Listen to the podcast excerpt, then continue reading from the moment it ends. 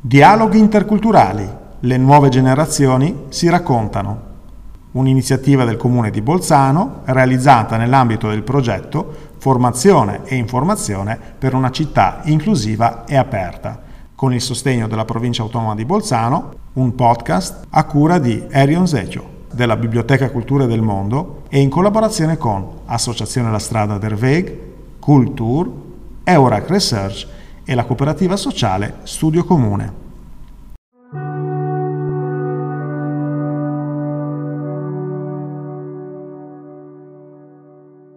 Allora, io mi chiamo Adelina Perlasca, ho 30 anni compiuti, quindi già qui.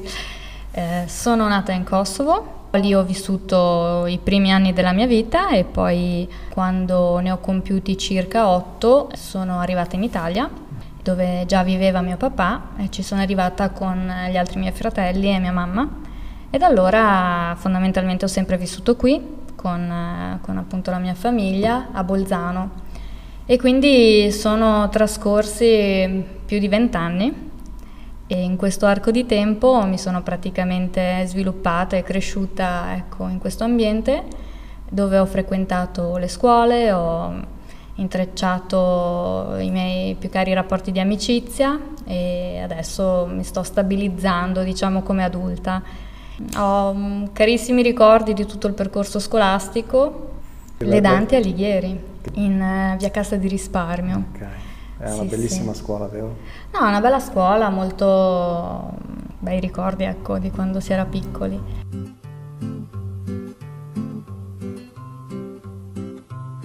Cara maestra, un giorno mi insegnavi che a questo mondo noi noi siamo tutti uguali. Certo, la mia famiglia è una famiglia numerosa, una famiglia composta di sette persone, siamo cinque figli con i genitori sette e devo dire forse è una delle cose più belle della mia vita adesso perché stiamo crescendo tutti e siamo in quella fase della vita dove abbiamo un rapporto proprio di amicizia, ci si sente, si condivide, si sta proprio bene. Ecco. E, um, adesso ci siamo un po' sparpagliati in giro per il mondo, sono praticamente l'unica figlia a Bolzano, gli altri si sono un po' trasferiti in, altri, in altre città e altri paesi. E viviamo, adesso vivo insomma per conto mio, però i miei genitori sono anche qua vicini a Bolzano. E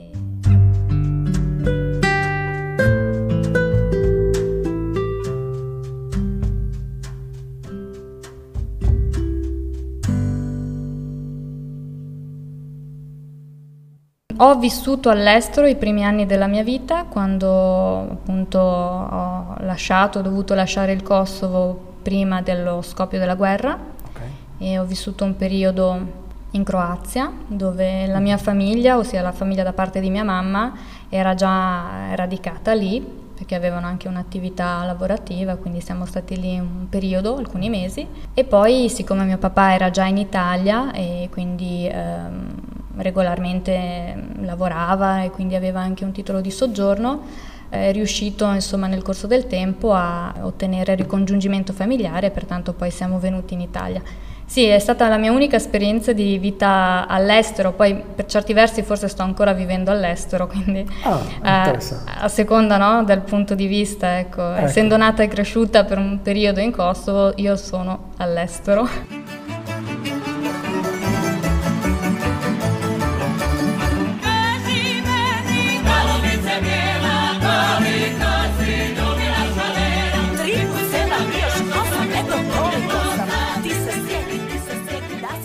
Eh, sai, mi dicono spesso, ma perché dici di essere albanese, non dici di essere ecco, kosovara? Spiega, spiega, questa cosa qui. Bah, sinceramente non me lo, cioè non, non ci ho mai prestato particolare attenzione, nel senso che eh, il Kosovo è diventato indipendente pochi anni fa, quindi solamente nel 2008 e da allora effettivamente i kosovari sono diventati proprio dei cittadini autonomi, indipendenti e quindi fino ad allora eravamo albanesi, cioè non, il Kosovo era una provincia autonoma della Serbia sotto la Jugoslavia, quindi mancava forse quell'identità di, di paese Stato. indipendente, esatto. Era solo la nazionalità comunque. Sì, e quindi a volte anche parlando un po' con i miei genitori, effettivamente loro dicono, ma sai, alla fine Adesso questa non so come formularla, poi mi direi tu se va bene. No, no, solo questo, no? Cioè, infatti mh, mm, mi ricordo che chiesi anche a mio papà questo discorso del sentirsi albanesi e lui mi disse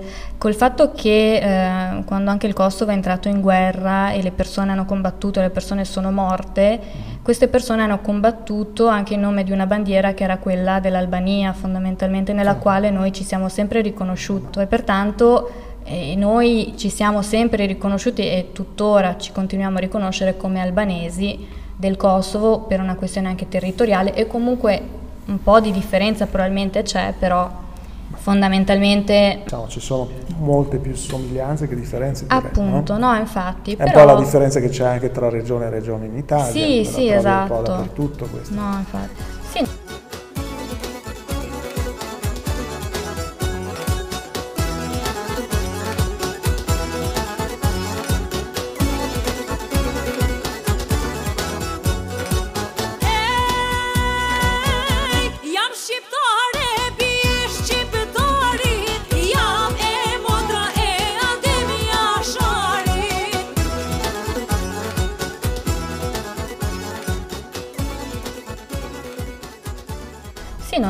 è, del tutto sbagliato, ma forse non sono completamente d'accordo perché poi Kosovo e Albania hanno avuto anche percorsi storici e formativi completamente diversi e sì. quindi per certi versi, per quanto abbiamo punti in comune, eh, siamo anche eh, due popoli comunque evolutisi in maniera diversa mm-hmm. eh, a seconda delle influenze che, che sono state esercitate no, in, questi, certo. in questi paesi. Quindi Devo dire, comincerò ad adottare l'espressione sono kosovara, anche perché mi piace tanto.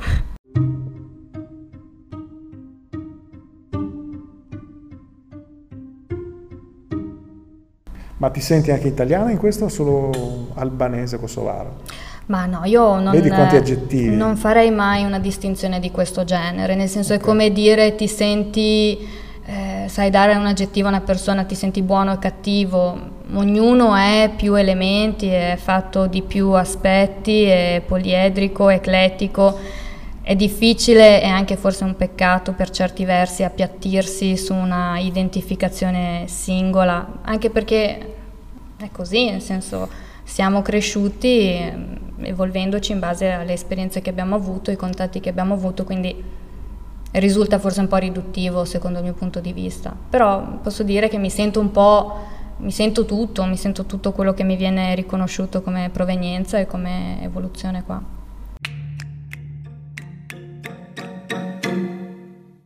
Una volta avrei detto l'italiano, perché anche in famiglia la fatica di parlare in albanese kosovaro è che quando parli con i tuoi fratelli, eh, diciamo condividendo aspetti di vita quotidiana, avendo anche amici in comune, viene semplice eh, switchare dall'albanese all'italiano subito. Con i genitori magari è stato più, più facile riuscire a mantenere la, la lingua d'origine. E adesso invece crescendo, forse anche entrando nel mondo del lavoro, comincio a eh, sviluppare molto invece l'aspetto della lingua albanese e comincio a, a, parlarla molto di più. Infatti qualche tempo fa mi ricordo di aver detto, penso ai miei genitori, che non parlavo albanese così tanto da non so quanto tempo, mm. senza che fossero sempre i miei genitori gli interlocutori. E quali sono queste persone? Ma persone legate al mondo del lavoro, persone appunto che, eh, con le quali ho dei contatti per eh, appunto attività di consulenza o comunque in generale eh, rispetto a quello che è il mio lavoro. Che lavoro fai? Sono una giurista e quindi mi viene chiesto magari appunto di dare un'opinione oppure che cosa posso fare, cosa non posso fare. Allora Devo dire sì, mi è capitato di conoscere tante persone albanesi e quindi ho, ho, trovato anche comodo per loro forse venire incontro ad alcuni di loro che magari sono in età avanzata, quindi l'italiano lo conoscono eh, poco uh-huh. e quindi è più facile per me fare quello sforzo in più e cercare magari di venire incontro e... Eh, la lingua comunicativa in quel caso diventa l'albanese. Diventa l'albanese, sì.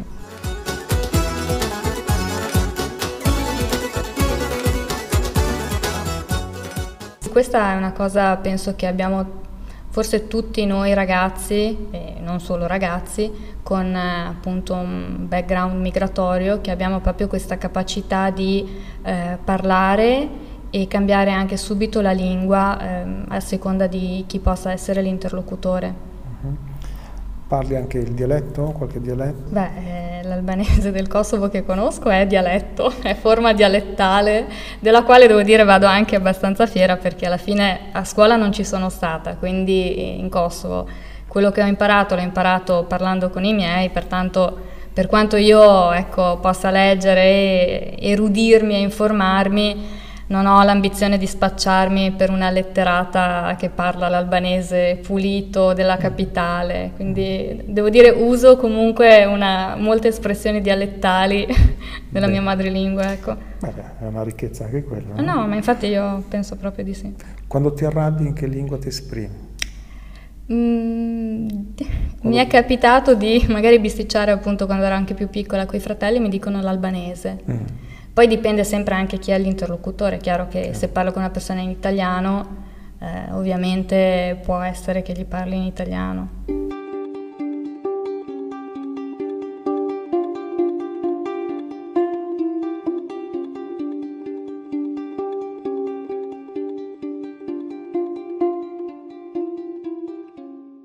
Sì, poi devo dire non sono una grande amante dei conflitti, nel senso che non, non no, sono...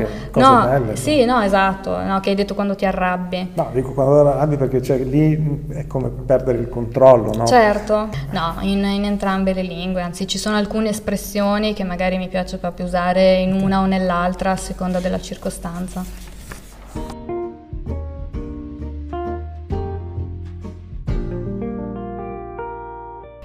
Sì, ho contatti con i miei parenti nel mio paese d'origine, anche se adesso lì mh, vi abitano pochi dei miei parenti, insomma eh, la famiglia mia d'origine, quindi anche eh, fratelli dei miei genitori, è numerosa e per una questione appunto come la mia, no, di eh, esodo quasi no, dal Kosovo ai fini del evitare la guerra, tanti si sono trasferiti all'estero e pertanto...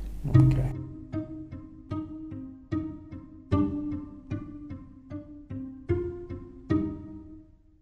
Non sono bravissima a cucinare. Allora, eh, forse un po' entrambe, ma poi mi è capitato anche di eh, cucinare anche piatti, eh, per esempio il, gli spaghetti cinesi, quindi non è neanche per forza cucina solo italiano o albanese, ma anche un po' quello che che trovo di interessante e che mi, che mi alletta quando lo guardo su internet. Ecco. Mm, ti apri al mondo, insomma, cucina. Beh, sì. Però un piatto della tua infanzia, cos'è? C'è un qualcosa che ti ricorda a casa? Cos'è? Beh, pite, pitia. Pite? Sì. Pite, no? sì, esatto, una torta salata mm. che da noi in Kosovo si, si, usa tantissimo, si fa e mia mamma la, la faceva spesso appunto quando eravamo piccoli e la mia preferita è con il ripieno di spinaci e con lo yogurt accanto, eh. io adoro, ecco il mio piatto preferito albanese mm-hmm. che se appunto dico a mamma guarda vengo se hai voglia di fare qualcosa vuoi fare quello, sono contenta. Okay.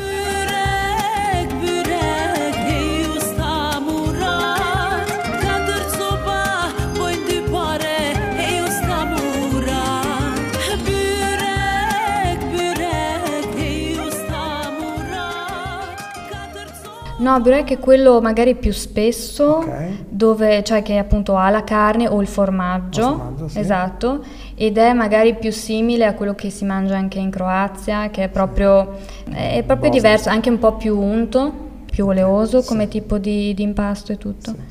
Invece la pitte da noi è proprio questa sfoglia tipo torta salata all'italiana sì.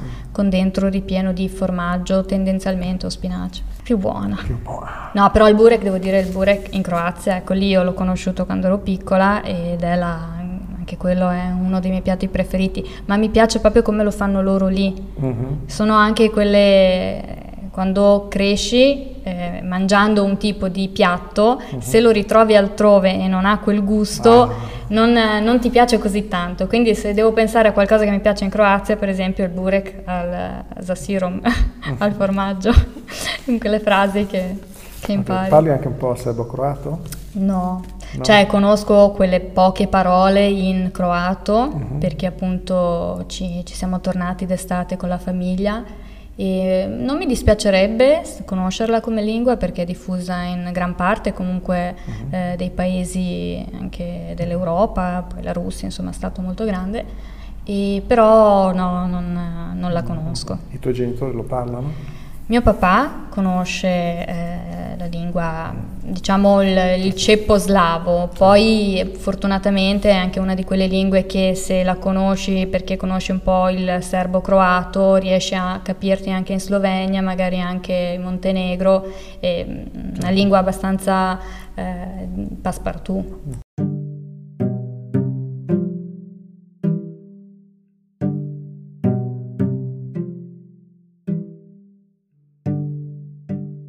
Quando ero più piccola tornavo spesso in Kosovo con i miei per le vacanze estive, adesso è un po' di anni che non ho avuto la possibilità, un po' perché crescendo magari d'estate preferivo lavorare per esempio. E poi quando sono cresciuta c'era la sessione esami, complicazioni, quindi negli ultimi anni ci sono andata solo magari per qualche avvenimento familiare e insomma conto però di, di, di tornarci magari già questo, questo inverno non sarebbe male.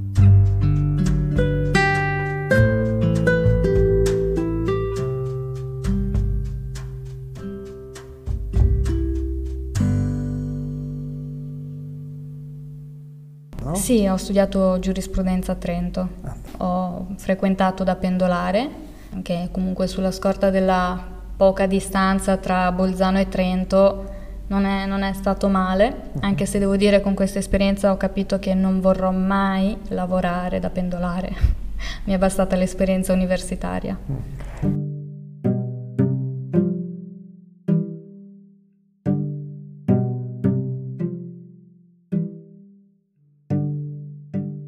Penso che Trento abbia il vantaggio di essere una città universitaria, nel senso che eh, ci sono diverse facoltà, giurisprudenza, economia, studi internazionali, ingegneria e quindi mh, mm, anche l'offerta formativa, culturale, seminari, iniziative è molto più vasta e ampia. Non dico che Bolzano non ci sia, però ovviamente eh, diciamo, la popolazione studentesca universitaria è di gran lunga inferiore, pertanto mm. anche l'offerta si adatta di più a quella che può essere la richiesta bolzanina, come appunto il Museo di Ötzi sicuramente incide per quanto riguarda i turisti, però dal punto di vista universitario ecco, non c'è confronto secondo me. 33 tangini entrarono a Trento, tutti e 33 trotrelando, tutti e 33 trotrelando. Ma Bolzano ha veramente tanti pregi come città. Se sei uno studente fuori sede, eh, magari anche un po' squattrinato, diventa una città un po' difficoltosa perché è cara uh-huh. e questo non è un segreto per nessuno e dal punto di vista degli affitti ci sono delle disponibilità veramente imbarazzanti, a tratti stanze in appartamenti condivisi a 500 euro. E come fa una persona a, a permettersi di mantenere un figlio in una città così, nel senso dove non solo l'appartamento costa tantissimo, ma anche la vita. E quindi penso in questo senso gli studenti universitari facciano un po' fatica a Bolzano.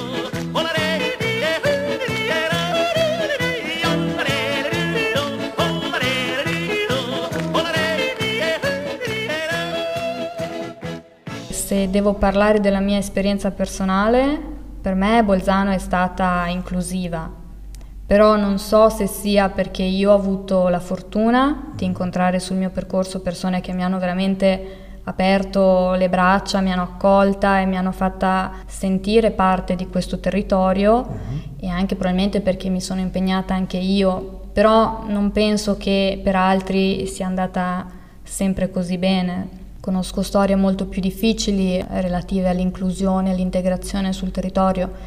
Penso che ogni storia sia un po' a sé, quindi io adesso rispondo a questa domanda dal mio punto di vista come Mm, ragazza eh, extracomunitaria per certi versi e quindi posso dire che la mia esperienza è stata positiva, ma riconosco che per molti altri invece non abbia avuto lo stesso esito.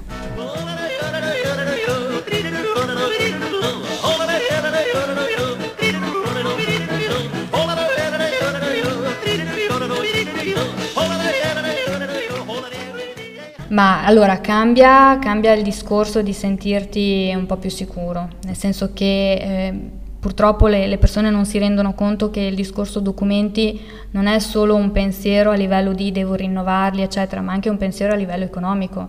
Come detto, la mia famiglia era una famiglia numerosa. Pagare le ricevute per i rinnovi, le tessere, marche da bollo diventava un esborso non indifferente.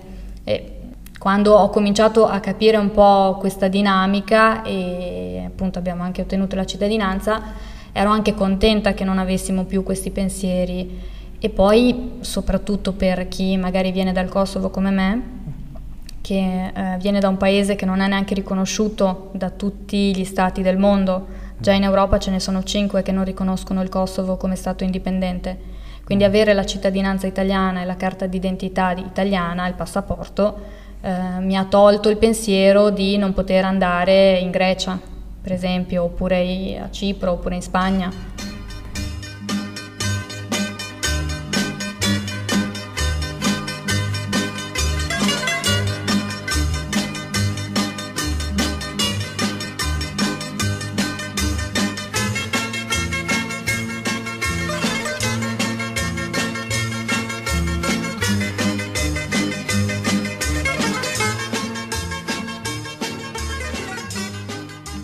Penso che diciamo, bisogna adattare un po' la legge nuove, al nuovo tessuto sociale italiano. Ci sono tantissime famiglie che sono qui residenti da anni e fanno nascere qui i loro figli, quindi parliamo già di seconde generazioni che crescono e per i loro 10, 12, 18 anni sono ancora sulla carta stranieri, cittadini di serie B per certi versi, con tutte le difficoltà e le complicazioni di cui rinnova i permessi, eh, se non ce l'hai non puoi fare determinate cose, insomma diventa, cioè cresci anche con quell'ombra del pensiero che ok tu hai delle incombenze maggiori rispetto ai tuoi compagni di scuola e non è corretto penso per i ragazzi soprattutto per quelli che frequentano appunto gli istituti scolastici da quando sono piccoli.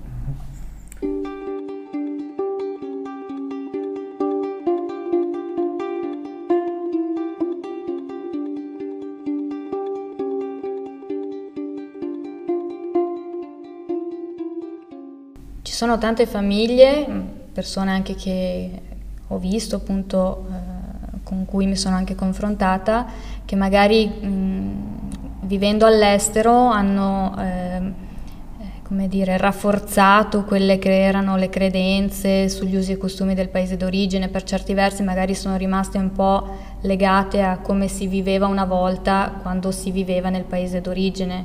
Invece eh, penso che sia molto importante, non dico dimenticare, però adattarsi rispetto al luogo in cui vivi cioè non rimanere focalizzati sul bisogna condurre la vita come la si conduceva dieci anni fa quando si viveva lì, ma dal momento che ci siamo tutti trasferiti, adeguarci anche a un nuovo stile di vita, ma per sentirci bene qui e per sentirci uguali anche agli altri che vivono qui. Uh-huh.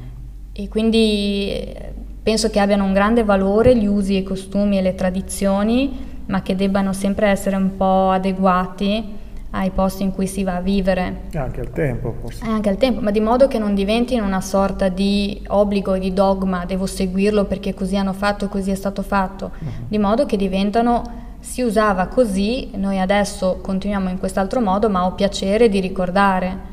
Ecco, mh, mm, non, non, sono molto a favore del mantenere le tradizioni a tutti i costi, mi piace molto invece l'idea di parlarne, confrontarsi, però anche di svilupparsi a seconda di dove si vive e formare nuove tradizioni.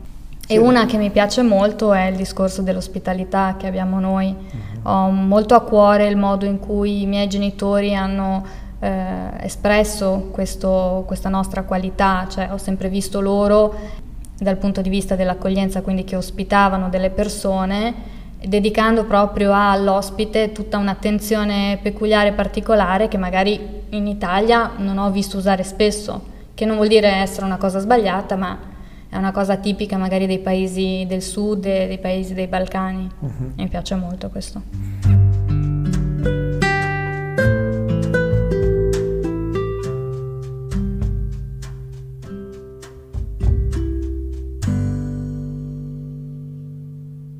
Questo secondo me è proprio una, un mito da sfatare, nel senso che il, modo forse che io ho visto usare nella mia famiglia è quello di aprirsi alle persone che vivono qui già, cioè di entrare in contatto con loro senza dimenticare se stessi, ma aprendosi alla disponibilità degli altri a, a mettere insieme un po' usi nuovi.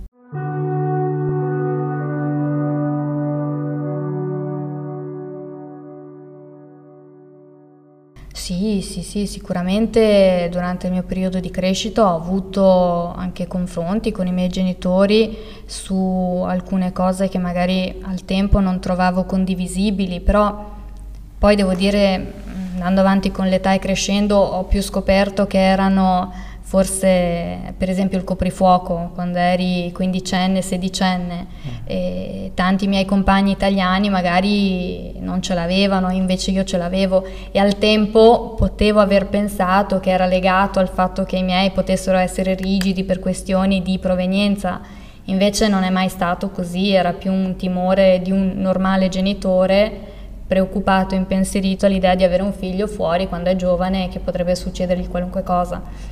Queste sono diciamo, le normali circostanze di conflitto durante la crescita. Sei la seconda che dice la stessa cosa oggi, va bene. Così è. La prima l'hai, l'hai conosciuta mentre usciva. Allora è una conferma. È una conferma. È, un, è una regola. È, ma penso sia una regola dei genitori perché poi crescendo vedi che sono un po' tutti fatti a stampino. Ah. Hanno, hanno tutti, no? Danno tutte le stesse regole, gli stessi limiti, le faccio io le regole, tutti, da piccolo pensi, ma caspita, mi sembra una dittatura, poi cresci e dici, cavolo, forse non avevano tutti i torti.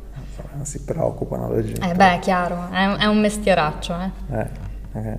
Tu ancora non sei genitrice? No, eh, no, ma infatti... Quando, quando lo dire, sarai... Sarò una persona, una persona ansiosa.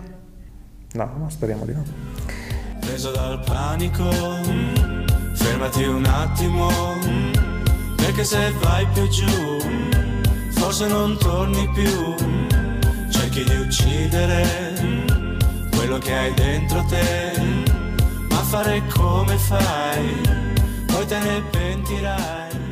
Filosofeggiamo, visto Vai. che a te piace la filosofia.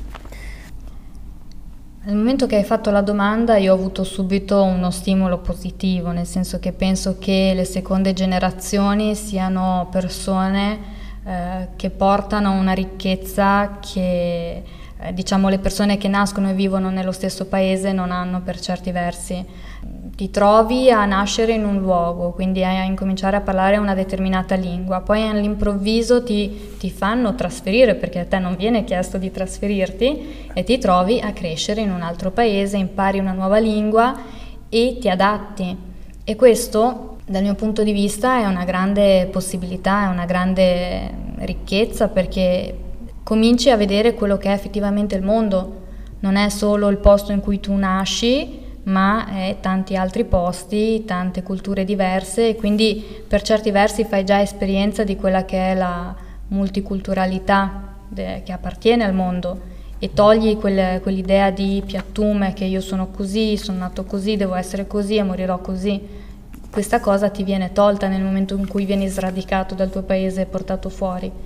Penso poi dipenda sempre da, dalle esperienze personali perché Va detto, ci sono persone come me, io questo l'ho visto un po' anche sulla mia pelle, che sono bianche e si mimetizzano con i locali. Se tu non lo sai, tu pensi che io sia italiana, magari viene fuori dopo, magari qualcuno nota un tratto dell'est, eccetera, però io non ho la parvenza dello straniero. E quindi per certi versi ho sempre questo forse anche vantaggio che non, non, avrei voluto avere rispetto a tanti altri che magari hanno un colore più scuro, risaltano e non hanno sempre la possibilità di godere di questa differenza rispetto a chi vive qui perché magari si, si sentono addosso degli sguardi un po' meno amichevoli o un po' più diffidenti. Quindi essere una seconda generazione può essere una cosa veramente bella, ma eh, dipende anche nel, dal contesto nel quale sei radicato e rischia anche di essere tante volte un po' una, una fatica, un supplizio, soprattutto per i giovani.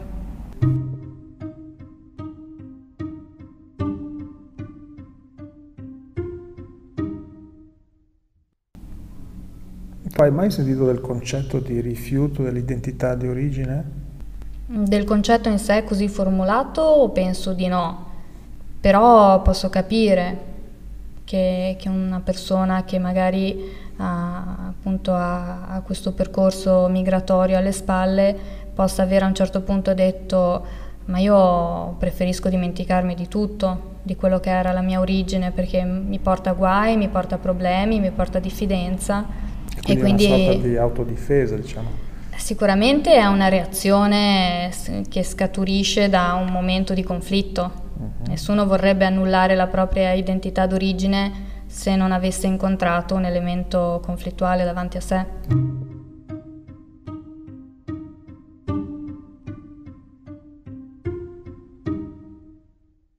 Beh, mi è capitato spesso di parlare con i miei rispetto al loro percorso migratorio, ho sempre dovuto fare i conti col fatto che loro hanno fatto molta più fatica di noi figli perché erano persone che avevano più di 30 anni, una famiglia alle spalle, venivano qui probabilmente con una valigia e pochi soldi in tasca e dovevano reinventarsi lavorativamente, socialmente ed è una fatica che io non posso immaginare. Cioè io ho un privilegio estremo di sentirmi a casa qui uh-huh. rispetto a appunto persone che hanno una determinata età che vengono qui e, e fanno fatica a imparare la lingua e quindi per certi versi fanno un percorso di transizione complicatissimo. Mm. Eh, io ho sempre pensato che ero per certi versi anche molto, molto orgogliosa dei miei genitori dal punto di vista della, della loro evoluzione come individui, cioè loro non sono rimasti i soggetti che erano quando erano giovani nel loro paese d'origine, ma sono diventati sono continuati ad essere gli adulti che già erano evolutisi e adattatisi alla situazione in cui si trovavano e quindi sono diventati delle guide per noi, per noi figli, perché erano persone sempre proiettate a, a imparare, crescere, eh, non, a, non, chiudersi al luogo in cui stai, affrontare le sfide, non avere paure, cioè proprio Ecco, questo forse a volte si, si, sente poco, no? Cioè comunque dare il giusto credito anche a questi genitori che riescono a, eh, fare un percorso di, di crescita in un paese dove, ripeto, non hanno gli strumenti che avrebbero avuto nel loro paese, uh-huh. perché lavorano probabilmente più di otto ore al giorno facendo un lavoro faticosissimo, tornano la sera distrutti, con poche energie sicuramente per imparare la lingua, ma ciò nonostante si impegnano e fanno tutto questo, tante volte per i figli, per farli avere una vita migliore, però anche spero un giorno per avere anche loro una vecchiaia qui più serena, dove si sentono proprio anche loro a casa. Voglio andare a casa, la casa dov'è? La casa dove posso stare in pace, io voglio andare a casa. La casa dov'è? La casa dove posso stare in pace, io voglio andare a casa. La casa dov'è? La casa dove posso stare in pace con te. Tu al, al loro posto avresti fatto la stessa scelta? Penso di sì. Non so poi se sarei riuscita ad essere così, così in gamba per certi versi, però penso che un genitore che ha la possibilità di far crescere i propri figli in un paese più sicuro al 100% coglie la possibilità e non gli puoi dire di aver sbagliato, cioè utilizzare qualunque strumento per farlo, anche arrivare qui in maniera irregolare, però se questo è finalizzato a dare un futuro migliore, cosa puoi dire a un genitore così?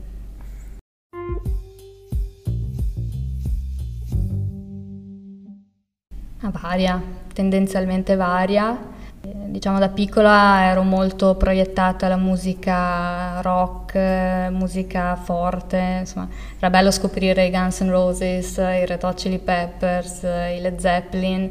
Poi crescendo ho sviluppato una simpatia anche per le musiche latinoamericane, per i balli latinoamericani mm. e poi mi piace tantissimo la musica del Kosovo, ecco. anche se la trovo, cioè mi rendo conto che chi si dovesse approcciare potrebbe trovarla anche ripetitiva e magari, ecco, io adoro la musica talava per dirti, cioè mm. se devo pensare a un momento di festa si può tranquillamente mettere quella musica, si balla come si balla da noi, in cerchio, ci si diverte, per me è serata perfetta.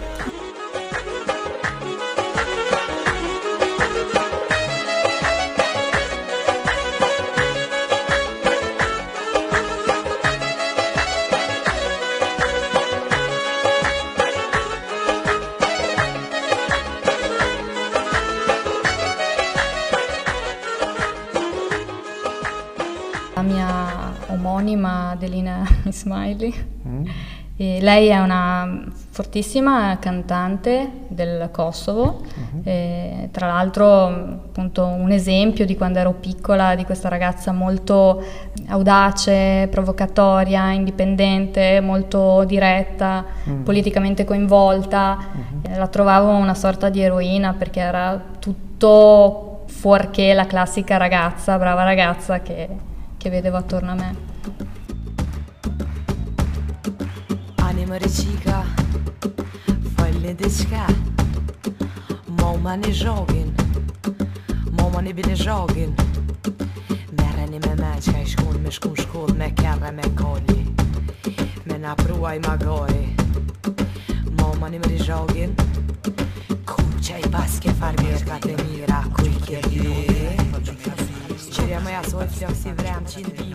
Adesso devo dire ultimamente in tantissimi campi sportivo, mm. artistico esatto. ci sono esponenti kosovari, albanesi che si stanno facendo conoscere e stanno facendo veramente gran bene. Eh, Dua Lipa probabilmente è la, la ragazza del momento mm-hmm. che tra l'altro non solo ha una fama stratosferica in Inghilterra ma mondiale proprio e ha fatto anche delle bellissime cose in Kosovo fondando questa fondazione Sunny Hill Festival eh, che organizza adesso da qualche estate ha ripreso insomma, quest'anno? Sì, sì, c'è stato un concertone, addirittura l'hanno fatto poi anche a Tirana, uh-huh. ho visto, e, e, lei adesso con la sua popolarità sta portando anche in Kosovo eh, cantanti internazionali, quindi sono andati anche cantanti italiani, Mahmoud ho visto che è andato giù e e altri comunque dello scenario internazionale. Quindi mi, mi piace anche questo orgoglio suo comunque sempre di tirare fuori la propria origine, comunque esaltarla, ma non come una fanatica.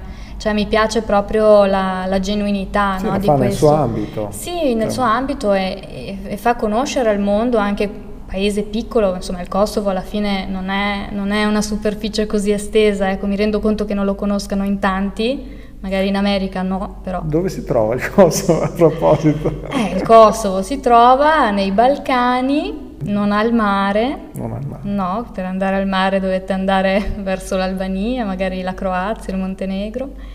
Momento spot promozione turistica per il Kosovo. Allora, ecco, anche su questo devo molto implementare le mie conoscenze perché da figlia di, eh, insomma, io sono kosovara e figlia di kosovari che sono nati e cresciuti lì, le volte che tornavo in Kosovo il mio mese di vacanza trascorreva tra andare a trovare i parenti, farsi venire a trovare dei parenti, partecipare agli eventi, feste, matrimoni, eccetera. Quindi la, i momenti di svago, i giri per il paese erano scarsissimi. Quindi da questo punto di vista devo tirarmi sulle maniche e fare da me quando, quando andrò. I got no rules, I count I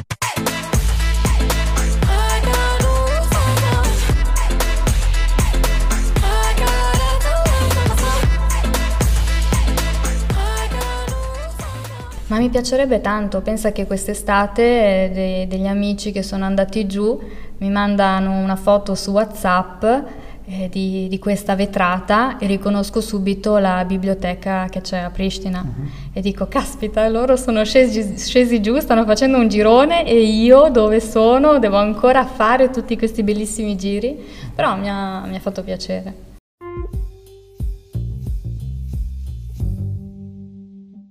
Beh, il, una cosa buffa, mi ricordo qualche tempo fa, andammo in estate in vacanza io e le mie sorelle e un'amica in, in Spagna, a Valencia. Mm. E, e, lì scoprimmo che attorno a noi era pieno zeppo di italiani. Allora, per fare quelle un po' fuori dal giro, eh, decidemmo di parlare albanese. Ho detto, ragazze, non facciamoci riconoscere anche noi per italiane, parliamo in albanese. È stata una cosa che ho trovato veramente utile, no? A non fare l'italiano all'estero. Sì, pensa. Vabbè. E vi siete divertite? Ma è stato molto bello, sì. E Valencia com'è? Stupenda, era molto calda, però la città è meravigliosa e poi eravamo andate anche a fare un po' di, di mare lì mm. ed è veramente un gioiellino.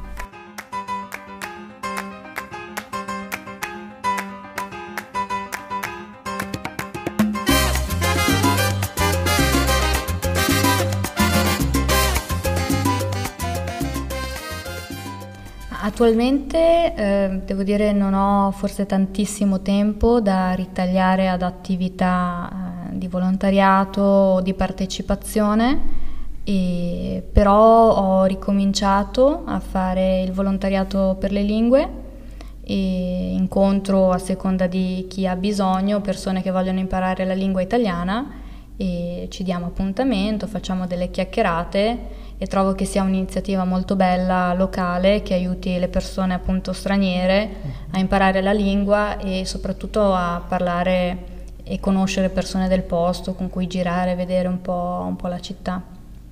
In passato, quando ero più giovane, avevo partecipato, ero stata diciamo candidata e poi nominata come membro della consulta provinciale dei giovani in lingua italiana, l'ho fatto per tre anni e la, il mandato successivo sono stata riconfermata e poi lì mi ero candidata a presidente e quindi ho assunto un diverso ruolo nel secondo mandato.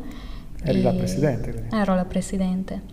È stata un'esperienza molto bella, è stata anche una, una, cosa che consiglierei insomma, a tutti i giovani che si dovessero approcciare a questo tipo di candidature, di, di approfittarne perché è una è un'esperienza che ti fa anche un po' capire come funziona la politica locale, quanto, ehm, diciamo, come, come, sapersi anche muovere un po', perché bisogna anche tenere conto del fatto che ci sono eh, le consulte, ci sono i partiti politici e ci sono, diciamo, i temi che devono emergere, quindi è un, è un piccolo modo di fare esperienza di quella che è la partecipazione in una società civile politicamente coinvolta, mm. interessata. Ah, è importante far sentire anche la, la, propria voce, quindi è una grossa responsabilità, penso, per chi assume quel ruolo, no? sì, un, e, e, soprattutto mettersi in gioco, perché in questo modo cioè, ti senti proprio attivo, che, attenzione che non vuol dire porti a casa il risultato della vita, vuol dire esattamente quello che fare politica secondo me significa, essere presente, eh, conoscere i temi e avere la possibilità di dare una propria opinione. Non dobbiamo tutti diventare il leader, però dovremmo tutti essere partecipi di quelle che sono le dinamiche che ci, che ci interessano o comunque che, che ci circondano.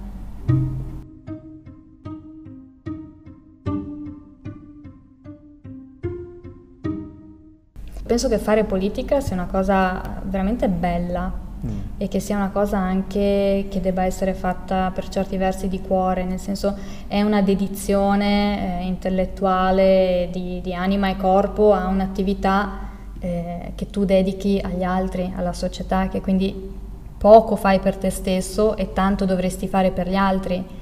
E temo invece che sia andato un po' a perdersi questo concetto del fare politica, mm-hmm. perché non si fa, a volte sembra anche che non si faccia neanche più per la propria affazione politica, ma proprio per interessi personalissimi. Uh-huh. E forse è la cosa che, che, meno mi piace dell'idea di poter chissà un giorno fare politica, uh-huh. la, il timore comunque di, essere, di, rimanere un po' invischiato in questi tipi di, di manovre che privano poi l'essere partecipe della, della sua natura. Uh-huh. Se io avessi il potere adesso ci, ci sono tante, tante cose che, che, mi piacerebbe migliorare, devo dire sono anche in dubbio a quale dare la preferenza.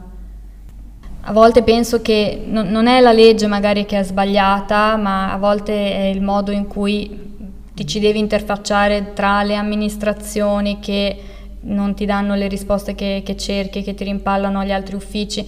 A volte mi sembra che non è che è la legge che deve cambiare perché le cose funzionino, ma basterebbe che tutti la, la rispettassero nella mm. sua forma affinché potesse funzionare. Ci sono, ci sono state leggi molto buone in passato, ma disapplicate. Quindi io non penso che arriva la legge e cambia il risultato. Il risultato cambia anche un po' dalle persone che la applicano e che la osservano. Mm. Chiaro che possiamo avere, noi abbiamo una stupenda carta costituzionale italiana, uh-huh. Però i cui principi vengono disattesi molto spesso. Non, non c'è legge migliore. Eppure, come la applichi?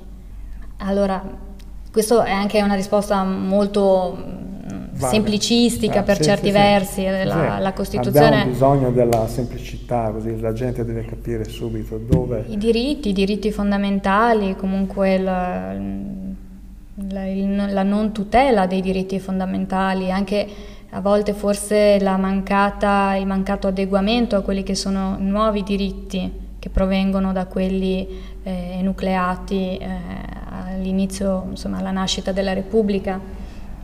Come abbiamo detto prima, la nostra è una società in divenire, in movimento, in evoluzione, non possiamo pensare e pretendere che eh, il modo di vivere del, degli anni 50 possa essere lo stesso modo di vivere degli anni 2020, anche per esempio i diritti eh, appunto all'identità, alla, alla diversità, alla, alle unioni civili, penso che siano tematiche molto, molto importanti da, alle quali comunque adattarsi.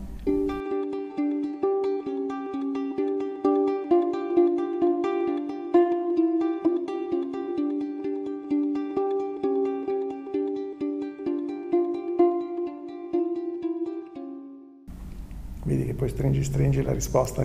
Ma sicuramente ci sono tanti elementi e che, non lo so, ecco, bisogna, bisogna saperli scegliere, ecco. Ma la società adesso la vedo messa male. E no, ahimè, anche la situazione che c'è adesso con il conflitto Russia-Ucraina non ci fa ben sperare rispetto a quelli che potrebbero essere scenari parecchio devastanti. Eppure anche questo sta entrando nella quotidianità e ci si dissocia quasi facilmente rispetto a queste mhm. dinamiche, queste situazioni. Mm, mi piacerebbe che la società del futuro fosse una società un po' più, un po più responsabile, un po' più presente, un po' meno, meno individualista, mm. meno egoista per certi versi. Eh, utopicamente se tutti si pensasse di più agli altri, un po' meno a se stessi, si starebbe tutti un po' meglio. Uh-huh. ovviamente penso che in una sola generazione questo cambio non, non lo vedremo. Ecco. Insomma, siamo anche un po', sono riflessioni frutto della, dell'attualità. Mm. Non dico che non si può migliorare, dico solo che non siamo in una situazione idilliaca. E así como todo cambia que yo cambie no es extraño. Cambia, todo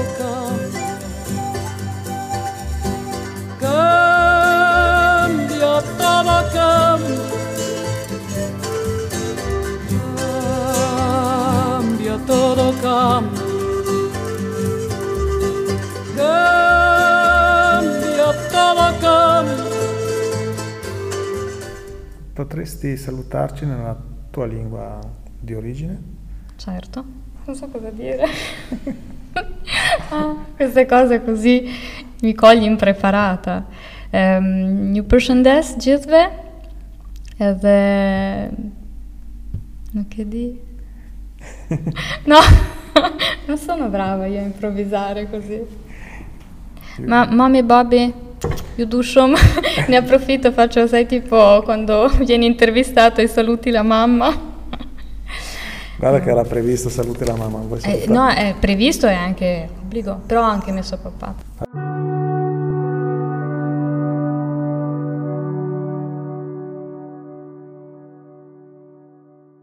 Abbiamo finito, cioè prima di finire dovevi salutare la mamma. Grazie Adelina.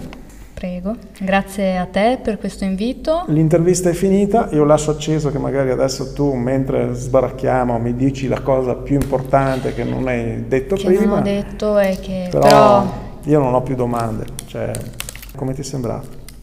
Ma no, ma io penso che siano sempre cose belle, ti dico io come personalità non sono una che ama o che pensa di avere le perle da, da dire, cioè ho le mie idee, però non, non è, ecco, quello dico. Sì, ma le idee tue sono importanti. Beh, sono importanti, sì, sì, Quanto... io le porto avanti con convinzione, però non ho, sicuramente non, non, sono situazioni che cerco volentieri. Ecco. Beh, una domanda che non ti ho fatto prima, ma pensi di candidarti, pensi di entrare in politica?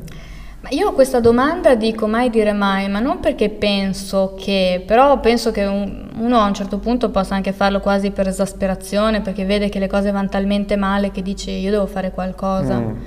Però mi fa un po' paura il mondo della politica perché io mi, mi sento così mm. eh, incorruttibile adesso che sono fuori da dinamiche chissà quanto invasive uh-huh. che se entrassi dentro avrei paura di... Di misurarli con questo.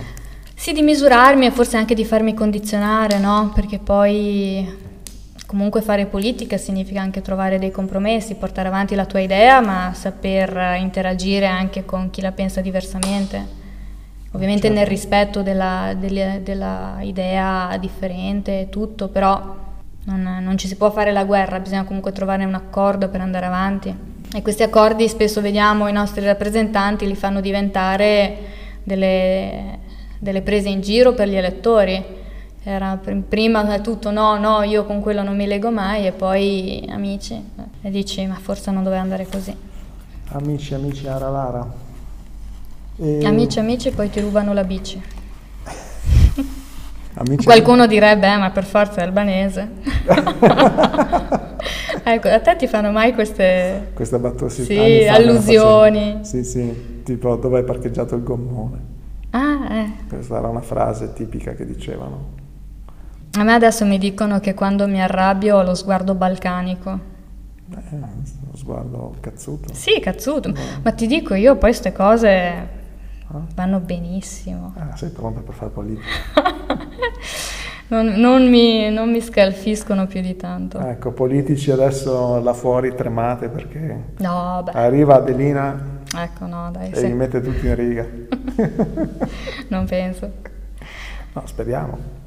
Noi riponiamo grande fiducia in te per il futuro. Ci sarà da aspettare allora. Aspettiamo. Aspetteremo. Non ci fare? resta che aspettare.